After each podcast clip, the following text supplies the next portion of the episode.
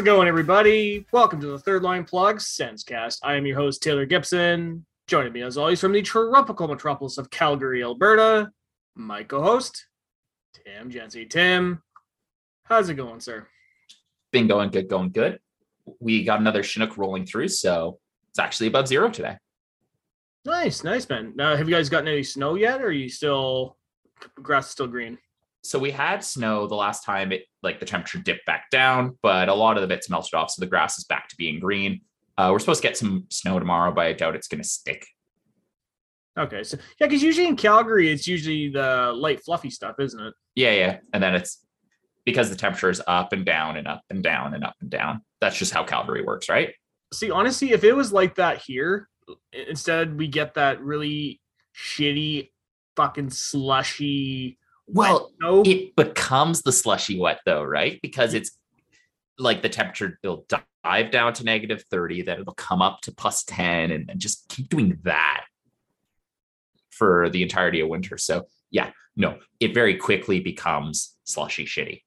Yeah, but I I was just saying if if the snow here was kind of like that, where it's just like light and fluffy, I'd be fine with it. Yeah, like it's fun for a day, yeah.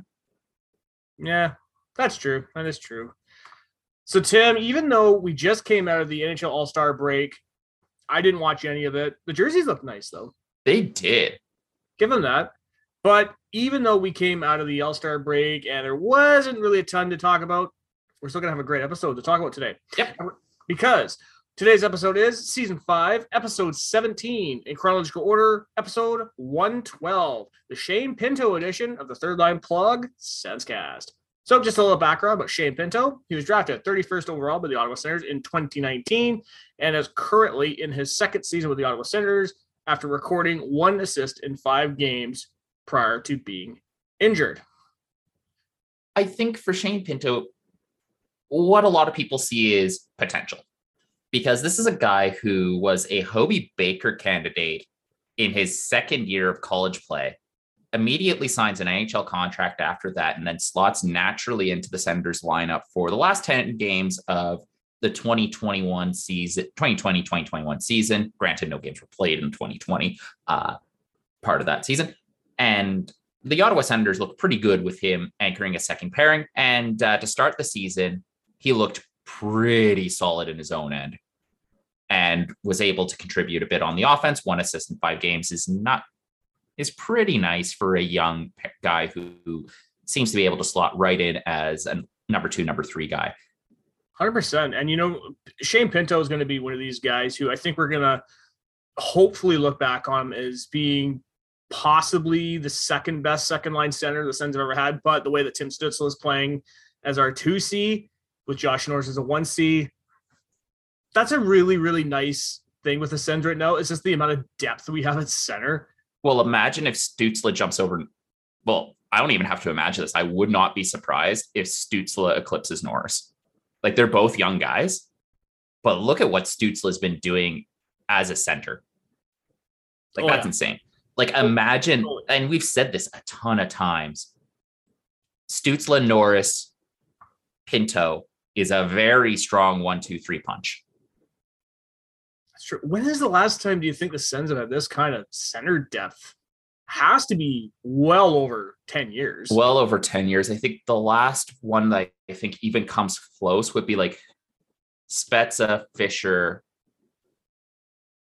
and either take your pick of Comrie or Br- Brzezinski. was it so- Brzezinski? wasn't no. A winger though? No, Brzezinski was a winger. Who was it? No, it was ha- no Havlat was also No, forgetting. Havlat, Havlat was a center. Havlat was Oh, yeah. kind of like Stützle. He was kind of a Right. right. centerman. Yeah, so I think you have to go back to those 05, 06, 06, 07 teams to really see similar.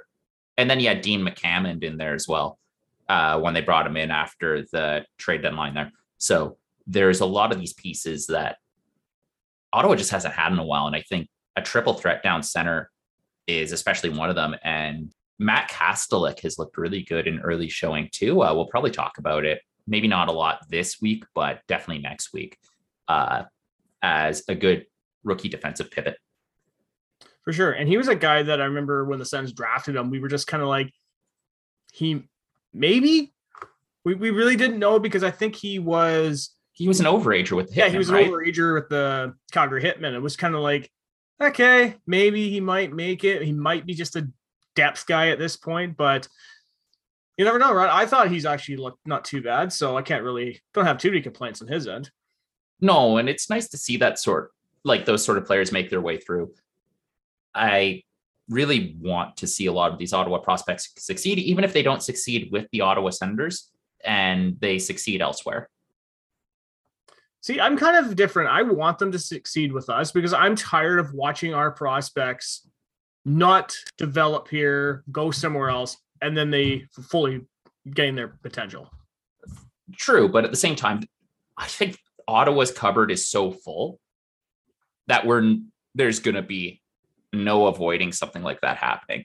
Like, is there space for both Lassi Thompson and Jer- Jacob Bernard Docker if they both kind of go on their same track, right?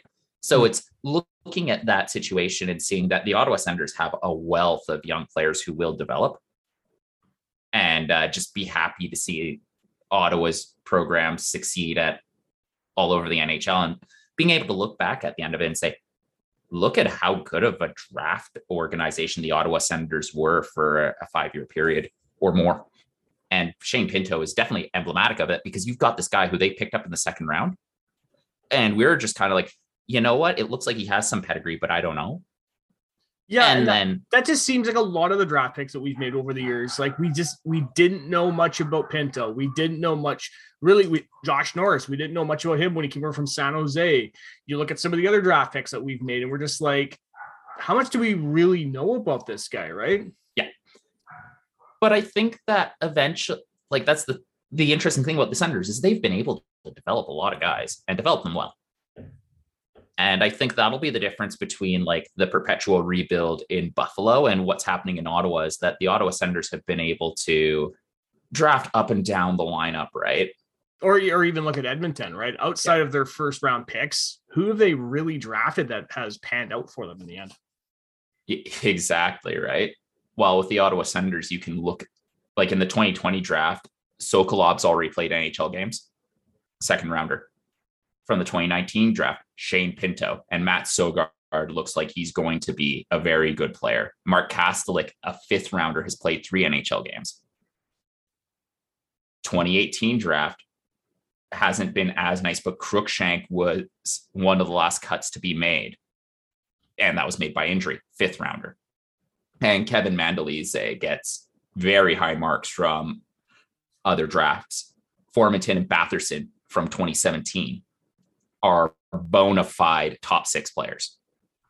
Second round, Formenton, fourth round, Batherson. And then we traded Bowers before that pick could look too bad. yeah, And granted, Bowers was basically a, se- a glorified second rounder. You know what's hilarious is somebody actually brought this up on Twitter. Apparently, he's the only guy from that 2017 draft of the first round that still hasn't played a game in the NHL. To be fair, he did get traded to a to Colorado, True. and he was at least on their taxi squad. So it's not like he's completely buried. No, no, no. I guess I guess you're true. I guess that's right. I guess that's right, Tim. So Tim, you know, after talking about our cover athlete, usually we would segue into talking about next week's cover athlete poll.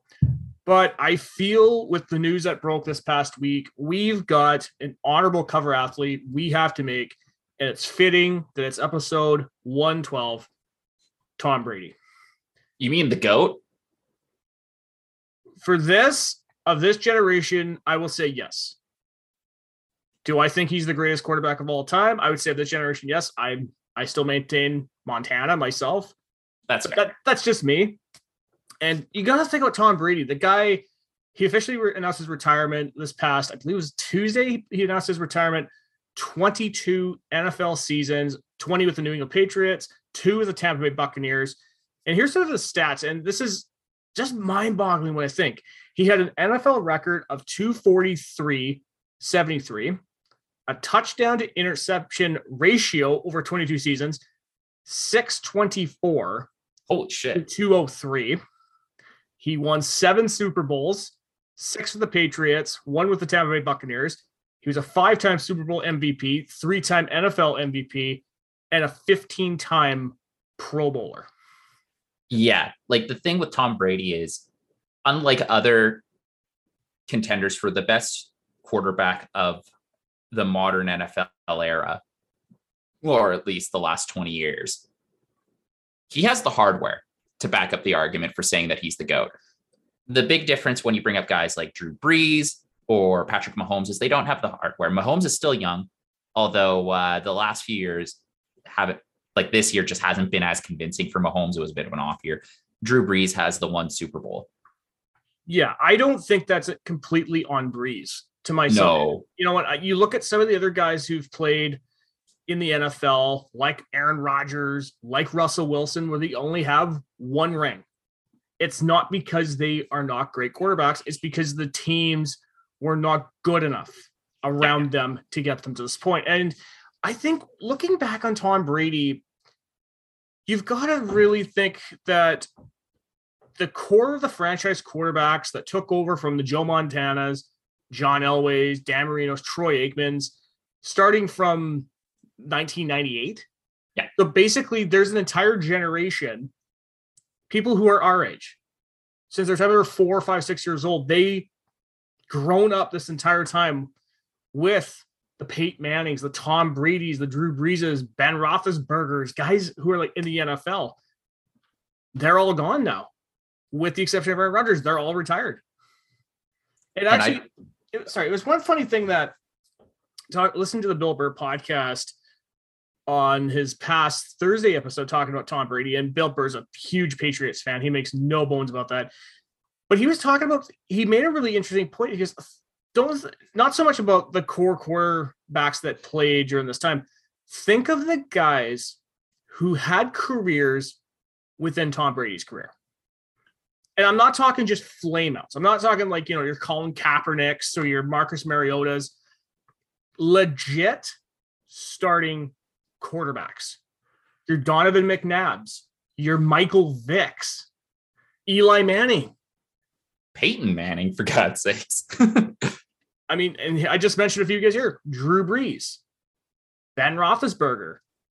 These guys all started their career after Brady and they all retired before him.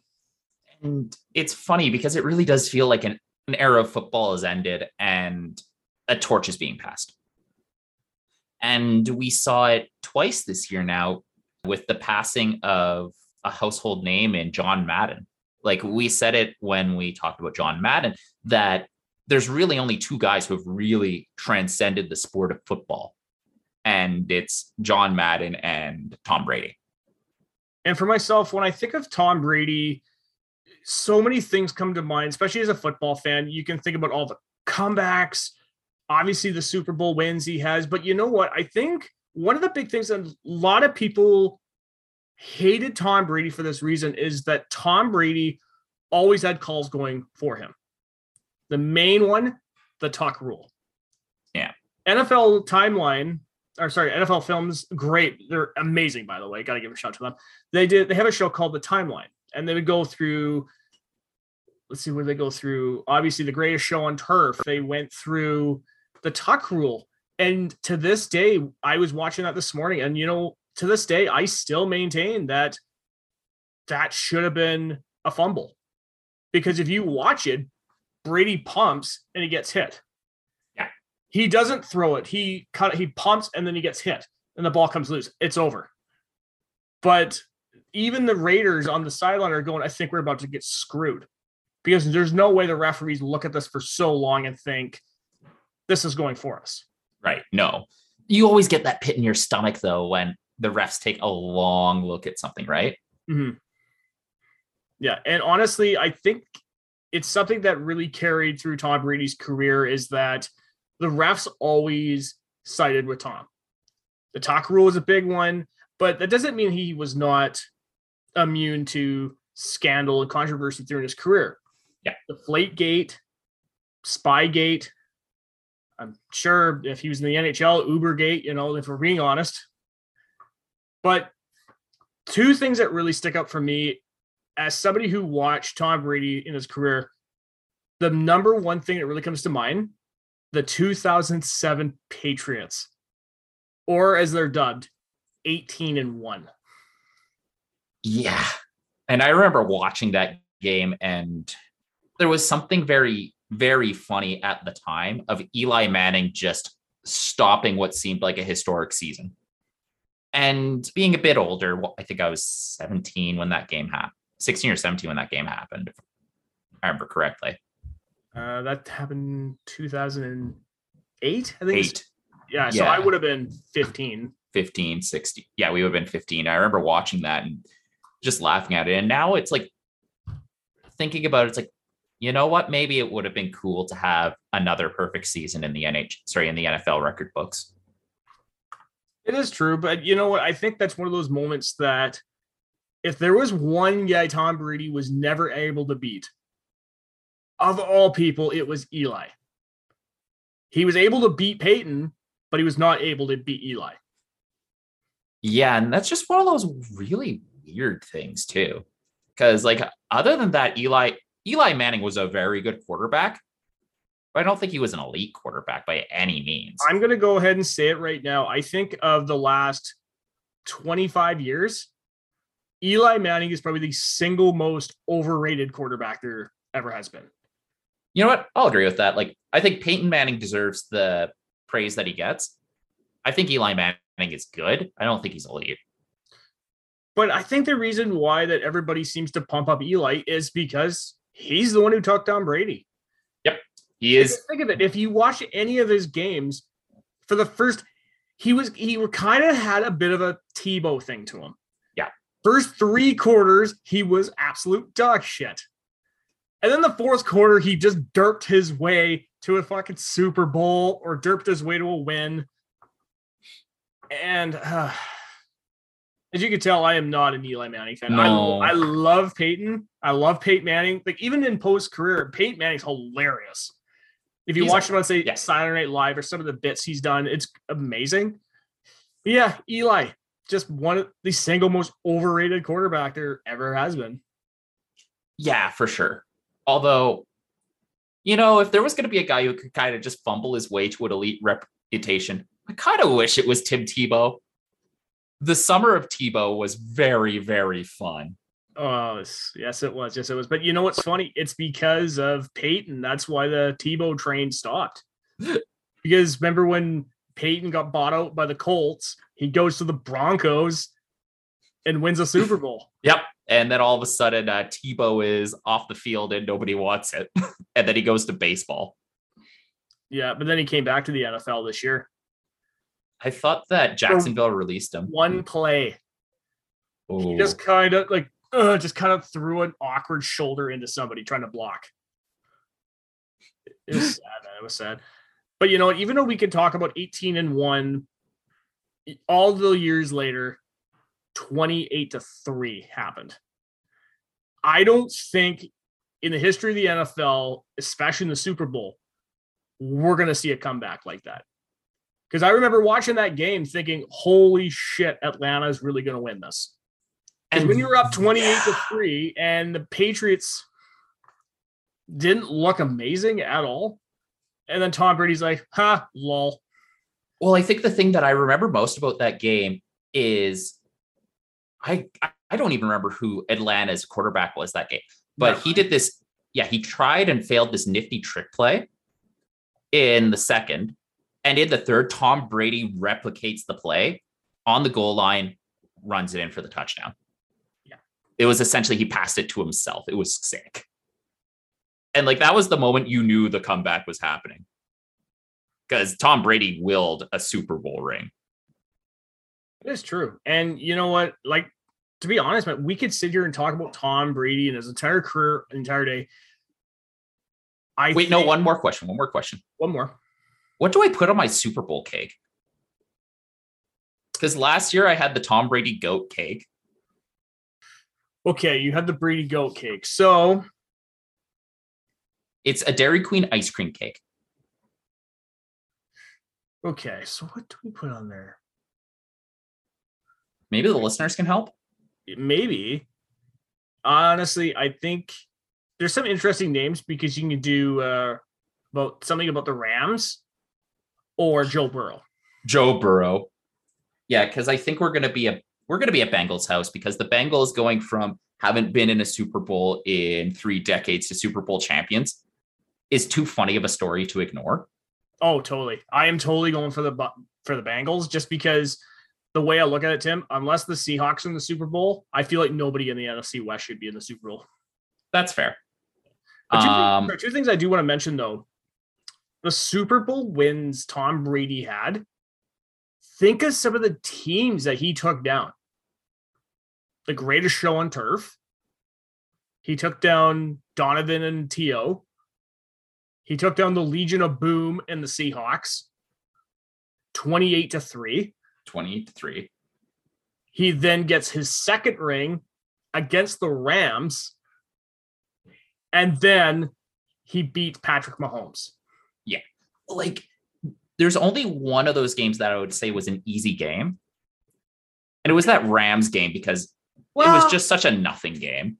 it, it was. I was gonna say maybe Carolina. I think when he won his second Super Bowl, that was probably a pretty easy one because honestly, the Panthers, who weren't a bad team, but they were just kind of a.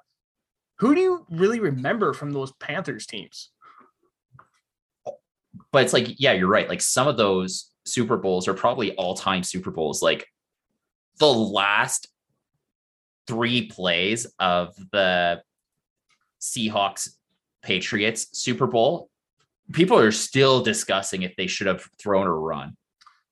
And I think this is how I'm going to finish this off because as a Seahawks fan, I still remember that day watching that game because I was going into this thinking, I don't think I was completely sure we were going to beat Brady. We beat him in the regular season, the season or two prior, but this is the Super Bowl. Tom Brady Lives for the Super Bowl. Had Bowl. three rings. He came in with three rings at this point, and we're like, "Holy shit! Like, are we gonna beat him?" And I remember Seattle went up. I think we went up by the fuck did we go by a touchdown or eight points or whatever. And I was at a house party, and everyone's like, "Yeah, this is awesome!" And I sat there going, "Oh fuck, the Patriots gonna win this." As soon as I said that, and she was, "What do you?" My mom was like, "What do you mean?" I says, "Look at the time. Look who's got the ball." Tom Brady came out as soon as he started throwing the ball. I'm thinking, You knew. fuck, no, come on, this is not happening. But when they got to that final moment, and to this day, I will maintain Seattle made the right move throwing it. Because I if you go so, back to watch that game, Marshawn Lynch got stopped in the red zone four times. Yeah. He got stopped within 10 yards. The best red zone offense at that the last couple of years. The main guy who is a catalyst for this. The Patriots stopped him. But even the play prior, where I believe it was Golden Tate, was it Kearse? It was I think it was Jermaine Kearse. Wilson threw the ball to him. He caught it. It bungled up in the air. He looked up and he caught it as soon as he landed. Yeah, and it was a weird catch too because I remember it kind of bounced off his crotch and into his hands. Yep. And actually, it's really funny because uh, you were at a house party. I was at my buddy in Ottawa worked at the old Future Shop, Mhm. and this is when all the Future Shops are kind of closed down as they were uh, rebranding to Best Buys. We were watching it in like they took all the car stereos and audio equipment and hooked it up to the biggest TV they had on the floor display. They were playing the Super Bowl and Super Smash Bros. Nice. in this clo- like this closed down uh future shop and like i i had a i guess a, a cold was coming on because like i just felt my head like but i was like no i'm watching this shit this is insane Yep. and that was a hell of a game It was. I think just for myself, just the way that ended, though. You want to talk about having my heart ripped out of my chest at that moment because as soon as we threw it, I thought we caught it. Yeah. I jumped in the air. I thought we won. I thought I thought we had it. And they go, intercepted. I was like, no! And I dropped. I couldn't believe they caught it. That that the Patriots intercepted.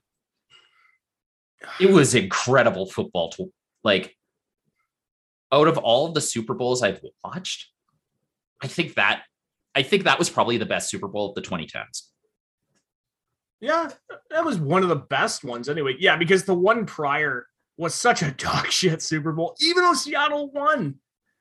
Even as a Seahawks fan, I will admit that game was shit. Well, the Denver Broncos didn't show up. The ball went right over Peyton Manning and that giant forehead of his. yeah, so it's like I'm trying to think of like other really actually the one where Philly Philly beat Tom Brady. Yeah, that was pretty That was a good Super Bowl. that was. So Tom, as much as I was not a fan of yours at all throughout your career, I tip my hat to you. Enjoy retirement and absolutely in about five I don't even know what the I think it's 5 years. 4 or 5 years I think in between the NFL retirement and we can get into canon, but you know, he's going to be getting in there. He's totally. I was even gonna say, I'm surprised nobody has mentioned whether they waived that for him. They waived the mandatory waiting period. You know what? If I was Brady, I'd almost just wait it out, decide what you want to do with your after football life, and then use that as an opportunity to showcase what you've done since then. Well, Tom's already doing that, right? He's already Yeah. started his career. You see what he does on social media. Like he's really funny and he's actually really good at it. So I wouldn't be surprised if him and Peyton Manning, you know, that's the way that they're going to go for the rest of their postseason career or post career. Yeah. Well, we're also getting the Tom Brady crypto ad, which means I'm selling out of my crypto before the ad drops. So, Tim, we got to talk about next week's cover athlete poll because next week's episode is season five, episode 18, in chronological order, episode 113. Now, we got three names on the board. We've got Peter Regan, Nick Paul, and Zach Sanford. I always forget that Nick Paul wore number 13 for a bit. That was always his number. Well, he's 21 now. Yeah, he's this year, but he was Yeah. 13 for the entire way. I always forget that. But we also can't forget to mention, Tim, that we have a special guest for next week's episode as Miss Alicia Scadeller, or it's a Scodeller. I think it's Scadeller. Yeah. Will be joining us for our episode as our first half recap. Oh, that's going to be fun. That is going to be really fun, man. That is going to be really fun. Now, it's also going to be really fun, Tim, is me asking, how was your week? I was really good. So I think a couple episodes ago, I mentioned that I was buying up a bunch of classic Pokemon cards to build what was known as a cube, which is a format you can make fake packs out, draft out of, and then build decks. We Yeah. finally got enough of the cards that we can actually play the damn thing. Okay.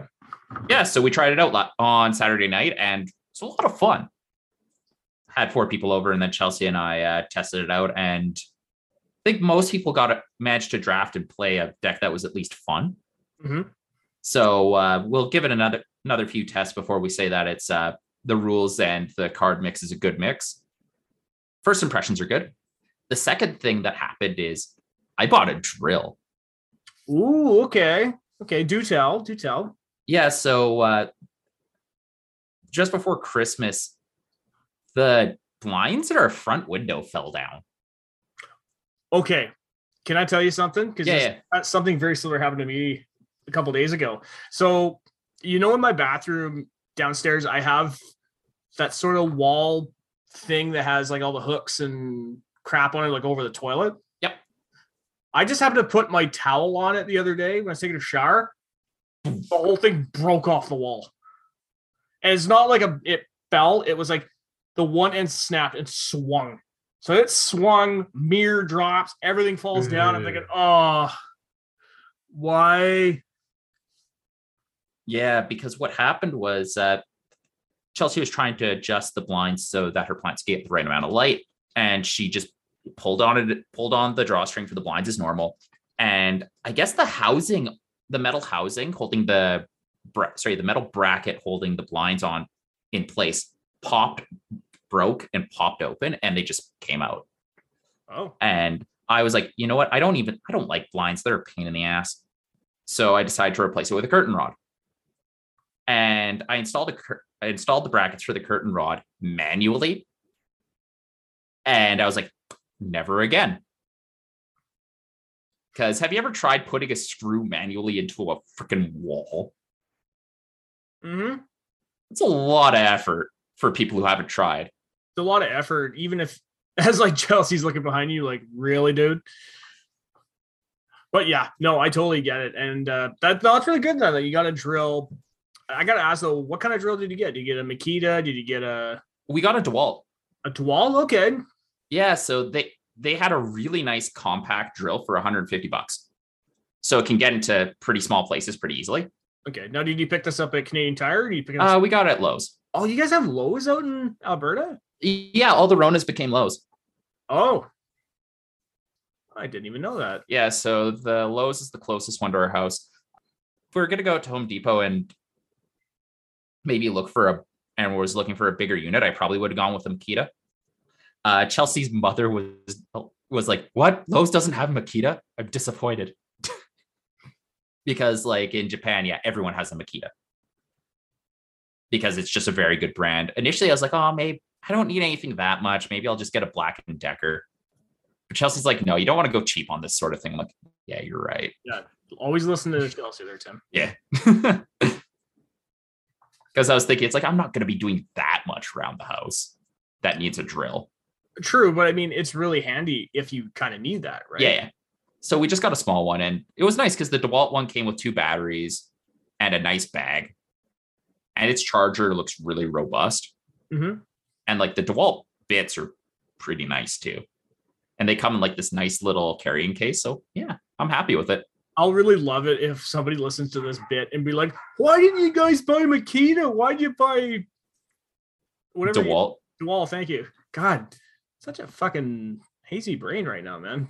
uh, because I bought American and didn't want to, and I'm not doing enough to splurge on Milwaukee because Milwaukee makes nice tools. hmm Yes, they do. Yeah. Well, I know even this past summer when I was doing some of the what the fuck was I doing? Yeah, I was helping re repurpose. Sorry, that's the key word I want to use here. Repurpose the old health center into like administrative offices and whatever. Right. Yeah, they had some Milwaukee stuff, and that's actually pretty good.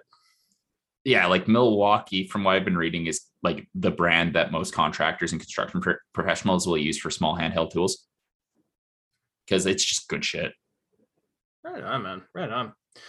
So I'll talk a little bit about my week. Now, one of the things I didn't mention on last week's episode was that so Katrina and I were in Victoria. We went Yeah. to see her aunt that lives in Sooke. And I've never been that far into Sooke where the roads are all windy and shit. So I'm sitting in the car going, I don't feel very good. Oh no, you got car sick. I didn't. I literally got out of the car and almost fucking passed out at her front door. But yeah, soup gets fucking deep, eh? Oh yes, yes. But one of the things was that on our way back, we went to see my cousin who lives in Langford, and so I had to get a lanyard for my keys because I had a Seahawks one that broke. Yeah. and I bought a Sens one. The sports memorabilia store had a Sens one that had like the 2D logo on it, really really nice. Nice. And so we decided to go to Canadian Tire because we had some time to kill and it was right there. I think I've mentioned on the podcast about the KFC fire log. I hate that thing. I wanted to look for one so bad. I was looking for one and I realized the store didn't have any. It's like, ah, that was really fun, really good. But one thing I did get a chance to watch this week, Tim, is on Disney Plus. They have a show called Pam and Tommy. So this show is based on the on the story behind the Pamela Anderson Tommy Lee sex tape when it got stolen, that whole thing that happened where they had a big lawsuit about it, whatever. And I was thinking, okay, I saw, saw the ads and I was like, okay, maybe, maybe I'll watch it. I don't know. It didn't really seem like it was going to be that great. Other Yeah. than the fact that the actress who they cast as Pamela Anderson, I could not believe how absolutely spot on she was. really? Like mannerisms and all? Mannerisms. If you just look at her, you're thinking, holy shit, they nailed this. Not only that, the dude they got as Tommy Lee, even his mannerisms, absolutely spot on. Like And- accurate grease amount? Yep. And he just had that, and he has such an asshole fucking thing about him, which I'm sure Tommy Lee is like that in real life. But the show has about three episodes on Disney Plus, and I was actually really invested. I couldn't believe how actually pretty good it was. I was like, holy shit, this is actually not that bad. Well, it's like, I guess the weird thing is, is I, I never really got that into celebrity culture. Even I do about the Pamela Anderson tape. Yeah. I wonder if it was just because it was like splattered everywhere on the early internet. Like you couldn't throw a rock and not see it. Well, between that and just the tapes that came after it from the Paris Hiltons to the Kardashians and all that shit, it was kind of a groundbreaking thing. And it really was like the first big thing the internet had for that kind of genre. But I do have to say a couple of things that really got him really mentioned is I was amazed how graphic that sh- this show really is for a show that's on Disney Plus. Wait, did they use the tape? They didn't use the tape; they recreated it. What? They actually like not the actual sex parts. Obviously, that would just be wrong. But there's actually, I think, in the second episode is when they show how Tommy and Pam got together. Oh no. the scenes that they have in this episode, I'm watching this and I'm just like, this is on Disney Plus. Shouldn't this be on like Pornhub or something? Like Jesus. I was like, holy shit, dude! Like it, it was, it was. I was just like, wow! I just, I, I'm, I shouldn't be that shocked because, like, if you're gonna do a show about Pamela Anderson and Tommy And Lee sex Lee, tape, you got to go all the way. You can't just be like Motley Crue's movie The Dirt, where you tell and don't show. And I think that was one of the big things for me about The Dirt was just it was good but not great. And that that was honestly The Dirt should have I said it right from the beginning. It should have been a Netflix series. Yeah.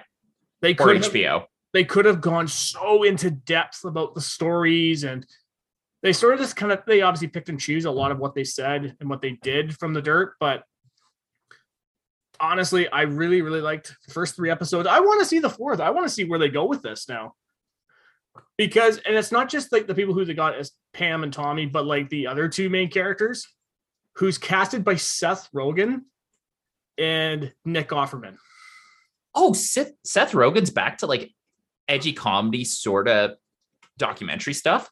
and he's the straight man in this. He's not the funny Oh. guy. And it's weird. Interesting. He has a picture. I sent this to Adam.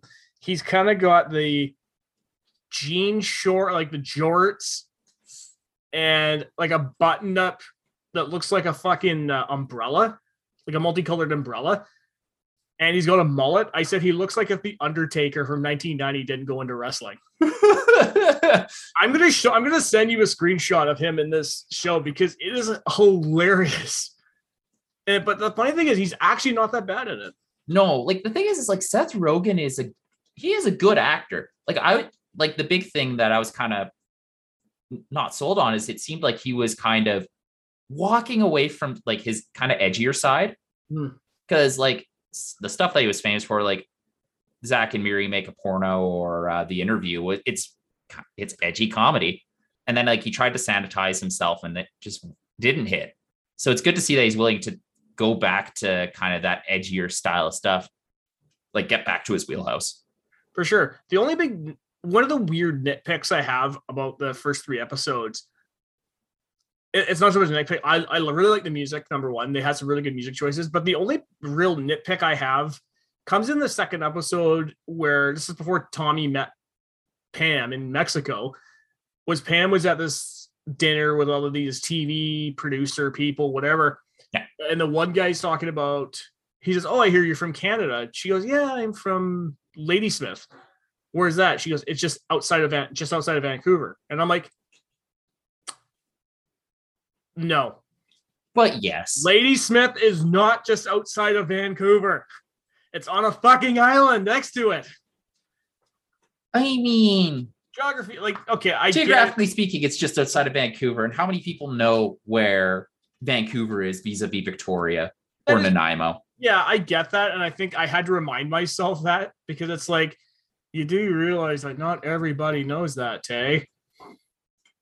It'd be like saying, like, trying to think of an ex- if there's an equally extreme example I can use.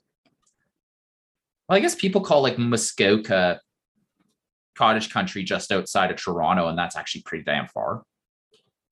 Yeah. And Manitoulin Island is well, an island. Yeah, so I'm trying to think if there's an equally extreme example. I'm, yeah, I'm not coming up with any good ones. But yeah, I think it's just Vancouver Island is just very cool. It is an like an hour an hour ferry ride plus 20 minute drive. Yeah. From Vancouver. So yeah, I'd still say that's like I could do a day trip from Vancouver to Ladysmith and not think it weird.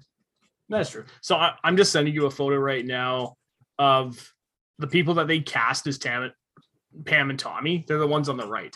Like, look at the look at this photo, and you try and tell me that that wasn't pretty spot on. Sometimes I wish we did a video podcast, but yeah, no, they did they did a good job. Man, Tommy Lee is just greasy though. Holy. Uh, it is greasy, Tim, but you know what's also greasy? Is a segue into this little segment I like to call Top of the Hour.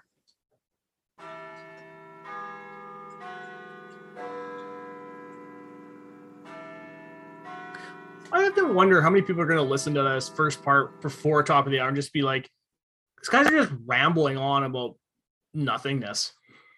I mean, yeah, sometimes we do that. Yeah, but I mean, it wouldn't be a staple of third line plug if we don't do it, right? Fair enough, fair enough. So we got to give a quick shout out to Florida Panthers forward Anton Lundell, who set a new franchise record for most points by rookie in a calendar month with 16. Lundell, drafted 12th overall by the Florida Panthers in 2020, passed the previous record holder, Jesse Belanger, who held the record of 15 in both December of 1993 and January of 1994. Now, you know what's funny about Jesse Belanger, Tim? Yeah.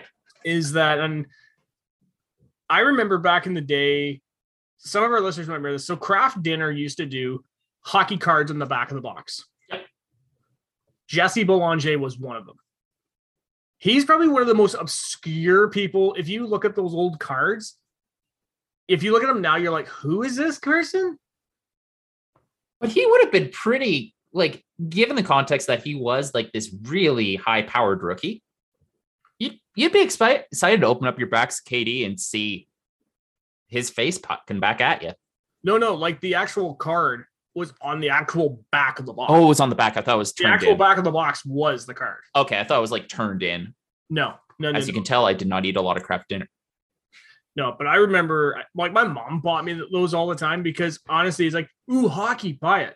Because I Yeah. remember that's some really good ones. They had who do they have? Alexander Mogilny. I remember that with the Canucks. Martin Brodeur. They had Fedorov, Sakic, Forsberg, Yzerman. My dad still has the Yzerman one in his sh- workshop. Alexei Yashin, Alexander Daigle, who, by the way, I didn't realize. I think it's his birthday today. So Nice. So Tim, even though we had to talk about Anton Lundell, and this is a really, really cool story. It's just delaying the inevitable. And we mentioned this last week about Reid Boucher. Yep. Former Vancouver Canucks draft pick Reid Boucher has been sentenced to four years of probation with two years of jail time suspended if he successfully completes his probation. Boucher pled to third degree criminal sexual conduct after originally being charged with first degree criminal sexual conduct after sexually assaulting his 12 year old billet sister in 2011. What is it with Vancouver and just finding these guys? This is this is odd. It is. But the fact is, and I sh- I can't say that I'm honestly that surprised, given that you know we talked about the Kyle Beach stuff and we talked about some of the other assaults in the NHL. I'm not surprised that this didn't come to light until almost a decade later. Well, what's kind of incredible though is remember, this went through the entire criminal justice system and it didn't get picked up by hockey media. Like that's the big thing here. Because when was this guy drafted? Uh, when was he drafted? I want to say he was drafted after Virtanen. After Virtanen. Okay. Either no, was it after Virtanen? I think it might have been before or uh, Jesus, might have been before Virtanen. Yeah, so it's like so the assault happened when he was still with the Billet family. Just one second. It's Kyle. Sorry, it's uh Reid Boucher. You got Brandon Reed. Oh, whatever. But yeah, no, that's that's scummy. It is very scummy, Tim. But you know what's also really scummy, Tim, is the Chicago Blackhawks and their owner, Rocky Wirtz. Because Rocky Wirtz appeared at a team open town hall meeting when he went off on Mark Lazerus from The Athletic when asked about the 2010 Blackhawks sexual assault scandal and what the team has done to make sure further incidents will be avoided. Wirtz later issued an apology regarding his outburst. So, one of my good buddies, Trey, used to be a Chicago Blackhawks fan. Yeah. He has officially given up. He is now becoming a Minnesota Wild fan. Why he would want to cheer for a team in that division, I don't know. That's what I said to him. But I got this text about. So I got a text here, and this is what he said. He says, I'm fucking done with the Hawks. It's sad and disappointing, not like on ice, but the off ice stuff really sad, man. Like all that shit that has really gone on, it's really upsetting. Honestly, like stick by your team, but that makes hard to do when there is rape and cover ups and freakouts. Yeah. And that what's the worst part about that is had had he just not said anything, the GM and the PR person were about to give a measured answer that would have at least acknowledged what happened. And then yeah, Rocky Wirtz just blows a gasket. Yeah, it's really amazing how in literally one year, the Blackhawks went from an organization that was praised as one of the best dynasties of the last decade to an absolute disgrace. In Well, one year. That's what happens when you do what the Blackhawks did, being so obvious about a cover up. It's funny because the Blackhawks went from a team that was hated by a lot of people because of their success to now being hated for everything they're doing off the ice. Like I can't really even think of a team that that turnaround has happened to. Ah, I, I can think of the reverse for the Toronto Maple Leafs, where you went from the Ballard years to fuck the Leafs. Because the Ballard years with the cover up of the of the ushers at Maple Leaf Gardens is probably the closest analog I can think of.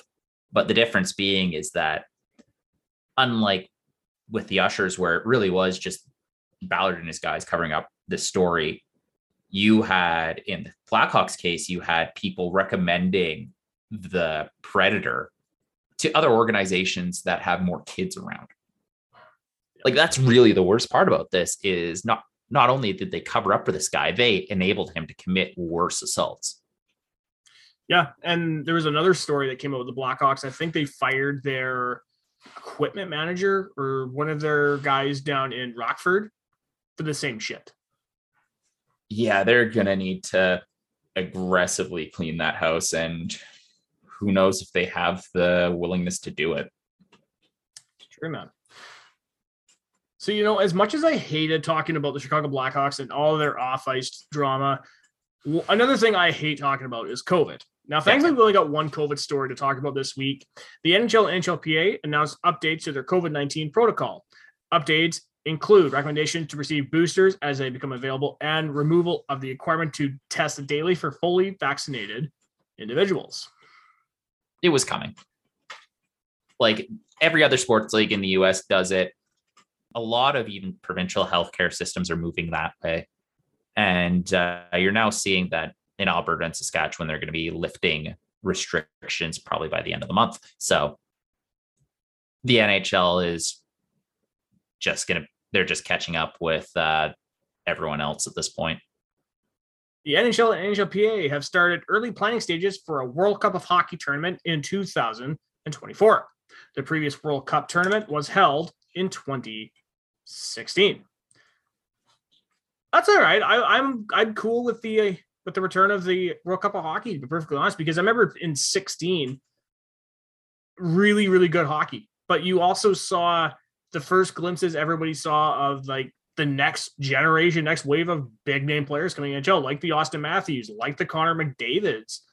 Because I think for a lot of people, people like hockey fans knew how good Connor McDavid was, but to get him on a national and I would say international stage is amazing. Yeah. And what's incredible is this will be the first time since that World Cup of Hockey that we've had an international NHL tournament, sorry, an international tournament with NHL players. And that's the big deal here because we had the issue in 2018 where there's just no way that they were going to Pyeongchang.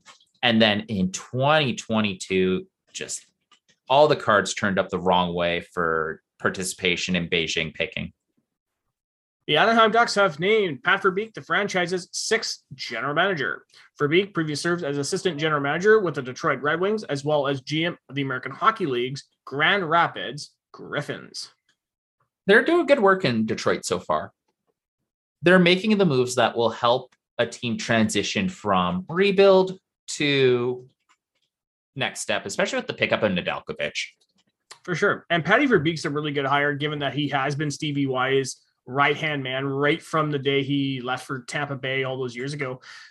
I think for myself is and going back to talk about the New England Patriots, you see this where a lot of the Bill Belichick assistants go on to become head coaches elsewhere and they flame out. Yeah. And I think Patty Verbeek could be another one of these cases where just because you, Stevie Y was at the helm, it doesn't mean that you're going to become Stevie Y. True. Although we do have to give a lot of credit to BriseBois down in Tampa. Yes, he do. has kept that ball rolling. So who knows? Maybe maybe Steve Yzerman is a good teacher as well. Yeah, you never know, right? You never know. Now, with Patty Verbeek being named Ducks general manager, the Detroit Red Wings have promoted Shawn Horcoff to be their new assistant general manager and GM of the Grand Rapids Griffins. Horcoff has been with the Wings as their director of player development since 20 16. That is a name I have not heard in a very long time. To be perfectly honest, I forgot he retired. Wait, you thought he was just still kind of floating around? Yeah, I kind of thought I kind of thought he was just kind of like Cogliano, where he just kind of was it Cogliano like 21 or 22 during the their Stanley Cup run while Horcoff was a bit older. I think so. Yeah. Yeah. I Horcoff, I think was in his mid 20s by that point, but yeah, that season, Cogliano was, I want to say he was only like 20 something. Yeah. I don't know. That's just weird, man. Shawn Horcoff, for whatever reason, I thought he was still playing somewhere. And I was like, oh shit, he's been retired for like seven years now. How the time flies, eh? I know. Well, look at all the players now coming in. Like Nathan MacKinnon's almost in his 10th season. Yeah, Cogliano would have been 19. Connor McDavid's already in his seventh or eighth season. Yeah, no kidding. Yo, remember when the Ottawa Senators almost landed Cogliano speed and who was the last player? Penner. Penner. Yeah. Re- remember pancakes? Yeah.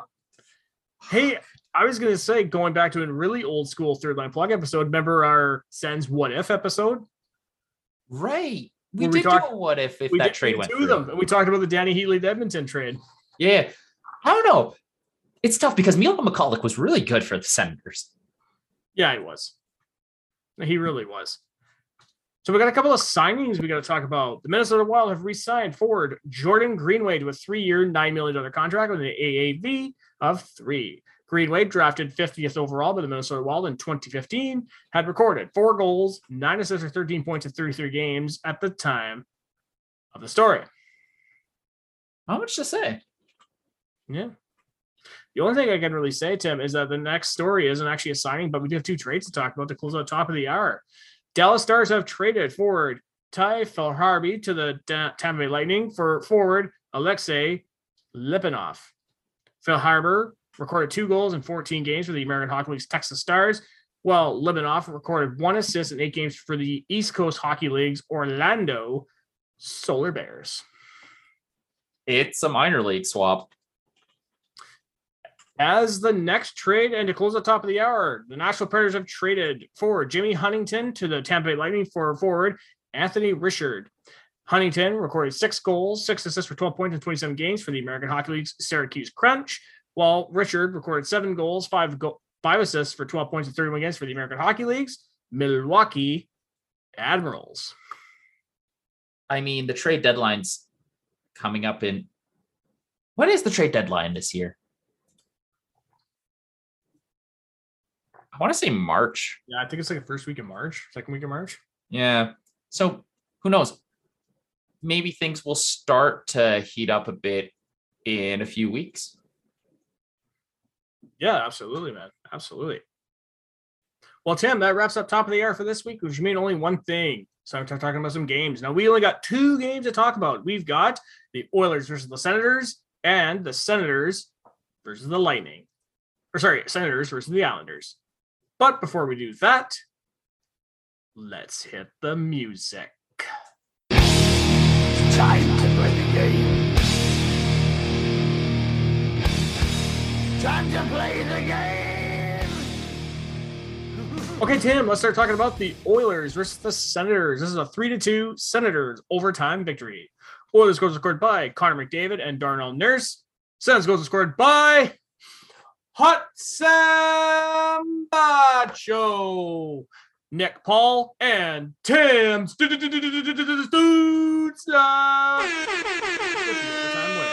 Shots for 39 31 for Edmonton.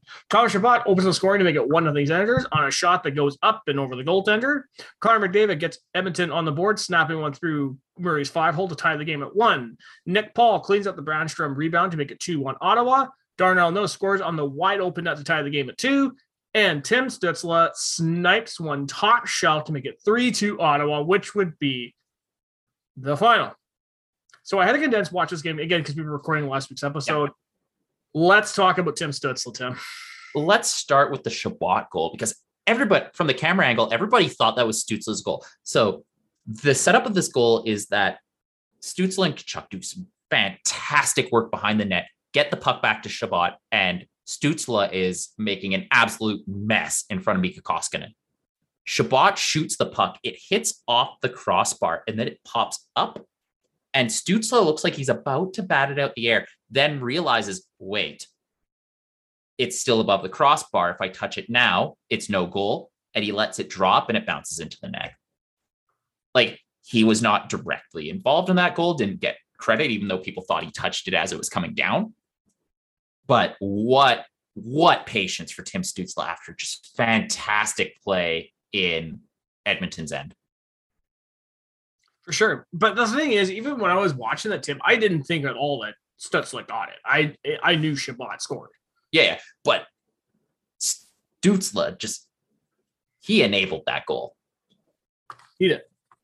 And then the dude gets pissed off, and he admits this after the game. He was mad that he wasn't getting the goal that game because damn, he was trying. He drops the gloves. And you know what's funny? I have this in my notes the OT winner and a fight. But the thing is, Tim Stützle really became the talk of the hockey world after this game, not only for the OT goal, but the fact that he dropped the gloves. And I got to give kudos to Alex for playing Du Hast by Rammstein after he won the fight. I mean, wouldn't you? And the other thing is, is the Stützle line, other than Draisaitl's goal, ate them for lunch. Like that wasn't even close. So it's like even though Edmonton had the the edge in shots by 10, the expected goals were basically even. I would even wager to argue that Ottawa got the better overall chances. Because and it's funny because as much as Mike Gould is an Edmonton, sorry, he's from Calgary, he has to have a negative opinion of McDavid. The McDavid goal was yeah, he just skates through a bunch of guys real fast, shoots it, next scores. Yeah. Like No, that's it. It's not cool. It's true. And actually, I want to talk about Matt Murray just because on that goal itself. Now, he had 37 saves, a 0.949 save percentage. Initially, when I was watching this, it looked like he scored a soft goal. Yeah. But I cannot blame Matt Murray at all on the Darnell goal because the Oilers pulled him completely out of position because he thought they he was committing with this guy. They pulled it back and he left the net wide open. Yeah, and that was a really tough play, like a really tough defensive play for, I believe it was uh, Lassi Thompson. So he got burned on that play pretty hard. And I think a lot of people just don't realize quite the speed that Darnell Nurse has to him. Yeah, he's a big guy, so I think a lot of people don't seem to realize that, right? Yeah, but at the same time, Ottawa really bounced back after that. And I thought they played a fantastic game otherwise. Now, another guy who, judging from what I've seen on the condensed game, I thought looked good was Nick Paul with a goal and five shots. And again, it's always nice to see Nick Paul get on the board, Tim. Yep, especially because that's five more dollars to charity from me, 150 bucks from Nick Paul. Honestly, great time had by all. And do you want to talk about the Stützle goal? Yes. Now, first though, I do want to make a mention though. Mark Kastelic, first NHL game, he took the rookie lap. I, I in recent years, I really love seeing the rookie lap, just because that's your welcome to the NHL moment. It's such a cool thing to watch. Yeah. He had a bit of a rough game, but that's that's gonna happen. Yeah. First NHL game. Uh, didn't re- record any expected goals, so his li- like the Bishop Kastelic Sokolov lineup had a bit of a rough night. Their main assignment was the bottom line Edmonton, but they also saw a bit of Draisaitl. It was a tough night. Sure. Now let's talk about the Stützle overtime goal, Tim, because that goal The goal scorer's goal. is a, such a goal scorer's goal, and even in the in the previous episode, even that Tyler Ennis goal where he did like the reverse spinorama where he went not backwards but front to back. Really nice, but no, the Tim Stützle goal that was a classic because honestly, that's a hard shot to get off, especially getting it over the goalie's shoulder. Well, he made it have look to be so Perfect. You have to be easy. that accurate to hit.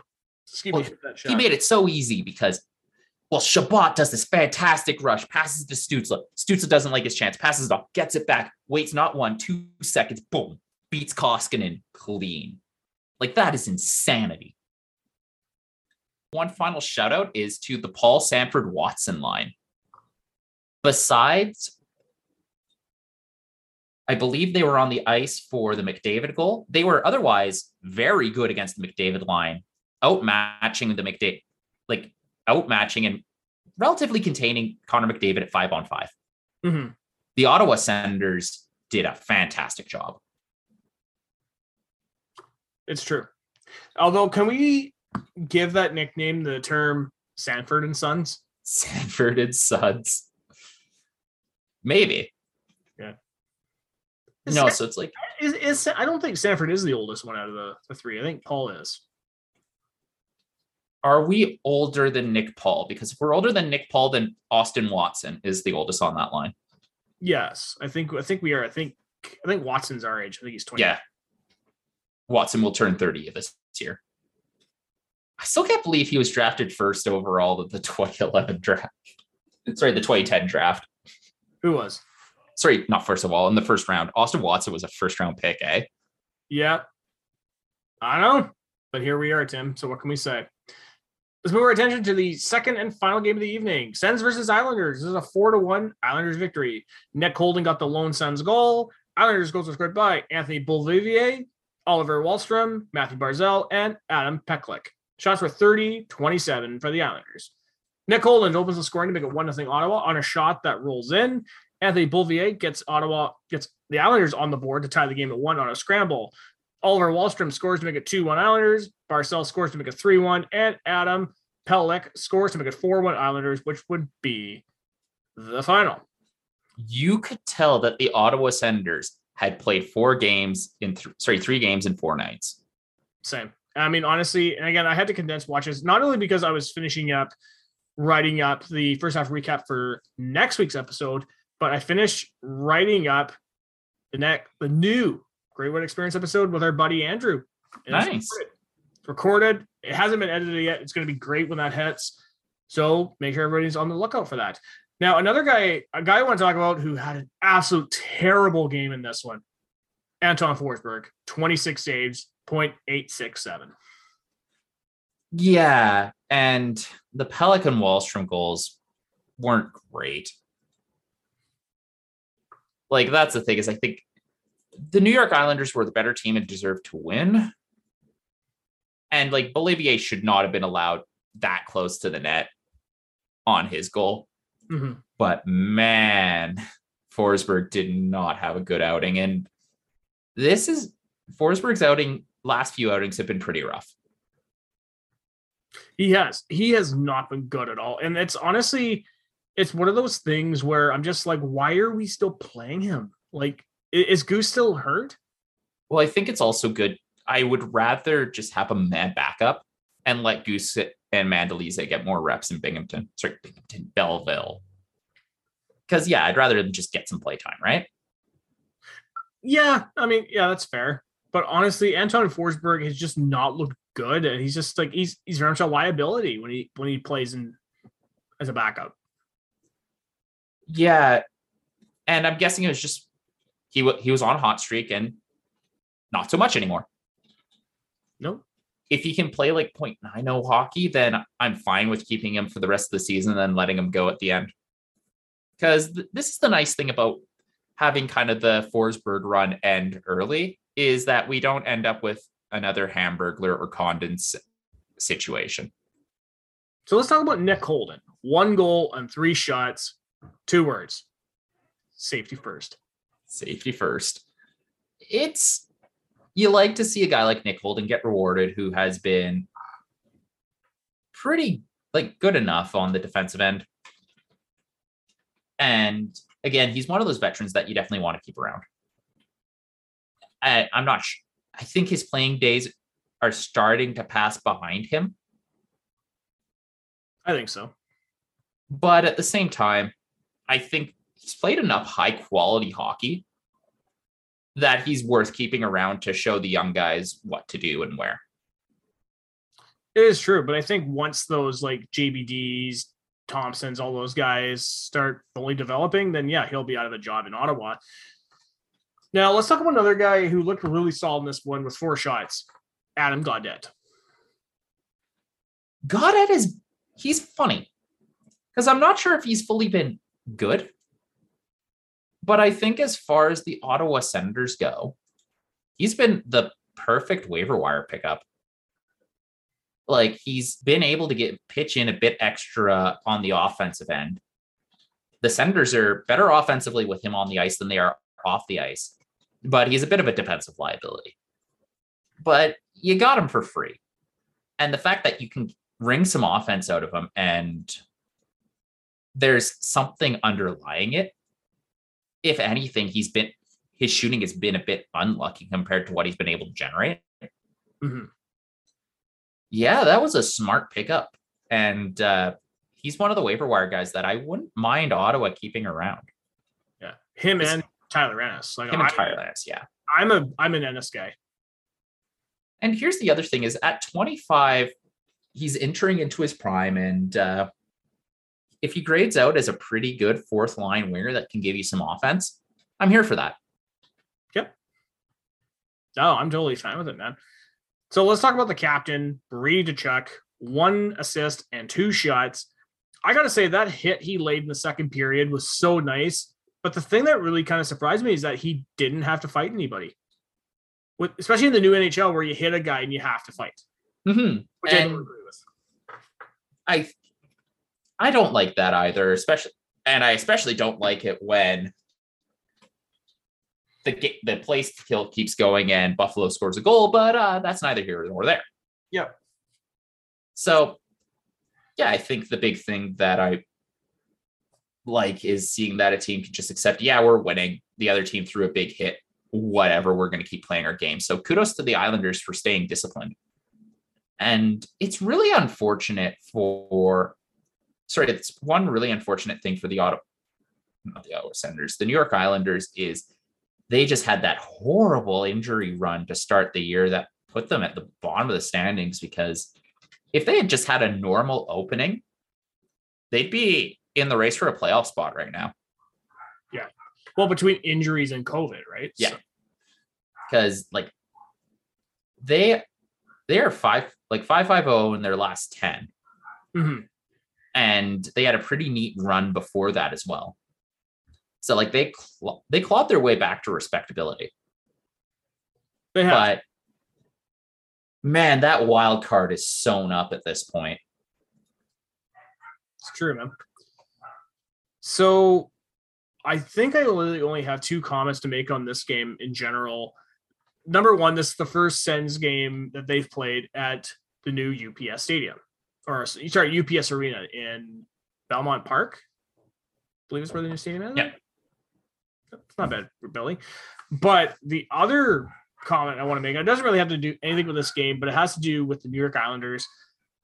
As some people have known, there's a there's rumors floating around the NHL bringing back the reverse retro for next season. Okay. There has been a rumor going around, not a big rumor, but a rumor. The one jersey the Islanders are bringing back for next season is the Fisherman. I want this to be a thing because the Fisher did the Fisherman is such a different look. Oh God, can you imagine the Fisherman in the current Islander colors? That'd be so good. But you know what though, and again, I I, I harbor back to the Sens and their Parliament Hill shoulder patch, the Lighthouse shoulder patch. Oh, that would be good. Yeah, That just would be good. why they got rid of that, I will never understand. But yeah, it's one of those things where I think if you can update that look, it would work. People would buy it.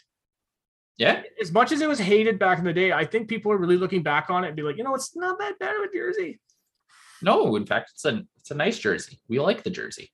Absolutely. And then, of course, I mean, there's been rumors that there's certain teams that are bringing back certain looks.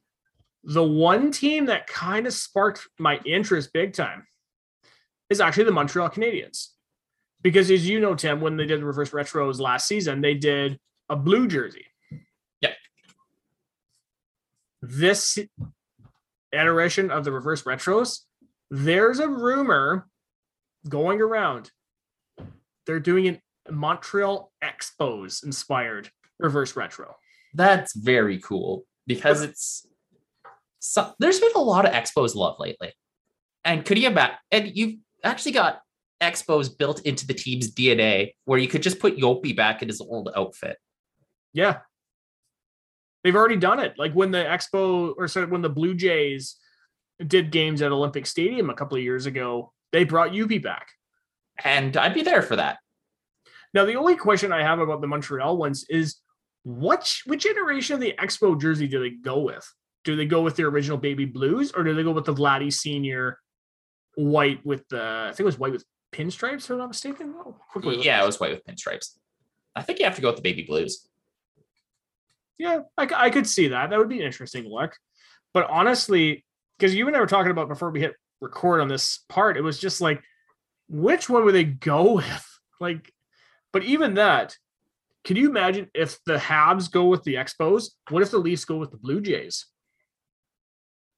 I don't know. The, there's enough old teams that Leafs could go with, although the Leafs already have a St. Pat's alternate. Maybe they go with the arenas. Maybe. Yeah, because I'm just looking at this old picture of Pedro Martinez. Maybe they go with something like like that with like the dark dark blue. Oh, maybe with the dark blue. Yeah. dark blue and red. But I mean, I guess that's it harbors back to the jersey from last year. Yeah. And I think that's the big thing with the Toronto Maple Leafs is I think I think I'd like to, them to go with if they're gonna do an homage to a different team, go to one of the old NHA teams or something. Yeah. Honestly, if the Habs do go with the Expos, I wonder would they bring back the old Expo logo for the jersey? Maybe.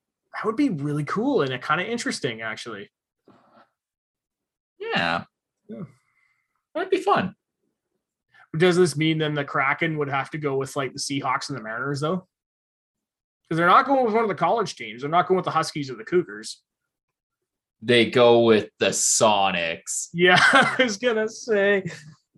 Yeah, green and ugh, green and brown. What a terrible color profile. God. Yeah, I don't know, man. I don't know. Although, if if I wish the LA Kings would go back to their um purple and black, black and purple. Yeah. No, we could do that. We could do that. Percent. So Tim, I don't have any more comments to make on this episode. If you just want to head off into the close for another day. Yeah, no, let's do her up. Well, guys, thank you so much for listening to the Third Line Plug Sensecast. I hope you've enjoyed it because believe me, Tim and I love recording it for you. We're on the National Podcast Network. You find our page on National Podcast Network. You find our links to iTunes, Spotify, SoundCloud, and Google Play. We're also on Twitter at Third Line Pluggers. Our Twitter handle. Tim is at N91 Honey Badger. I'm at Great White Gipster, GR8 WYTE Gipster. If you want to choose an email to talk about the games, top of the hour, or you also want to give some love on the Expos reverse retro jersey for the Montreal Canadiens, shoot us an email, guys at gmail.com. Okay, Tim. So for this coming week, we've got four games. Yep. Tonight's game against the New Jersey Devils, which we ended up winning four to one. Tuesday, we are playing the Carolina Hurricanes. Thursday, we are playing the Pittsburgh Penguins. And Saturday, we played the Boston Bruins. All of the games in Ottawa. Yeah, it's nice to just get a nice run of home games here. And there's fans in the building because they've allowed 500 in. They're doing some sort of season ticket holder raffle to assign who has rights to come to the game or not. And I think that the province said that uh, fans won't be allowed back to half capacity until later in the month. So it's going to be interesting to see how much noise 500 people can make. Until next week, guys. I am your host, Taylor Gibson. And this has been Tim Jensen. Go Sens, guys. Woo!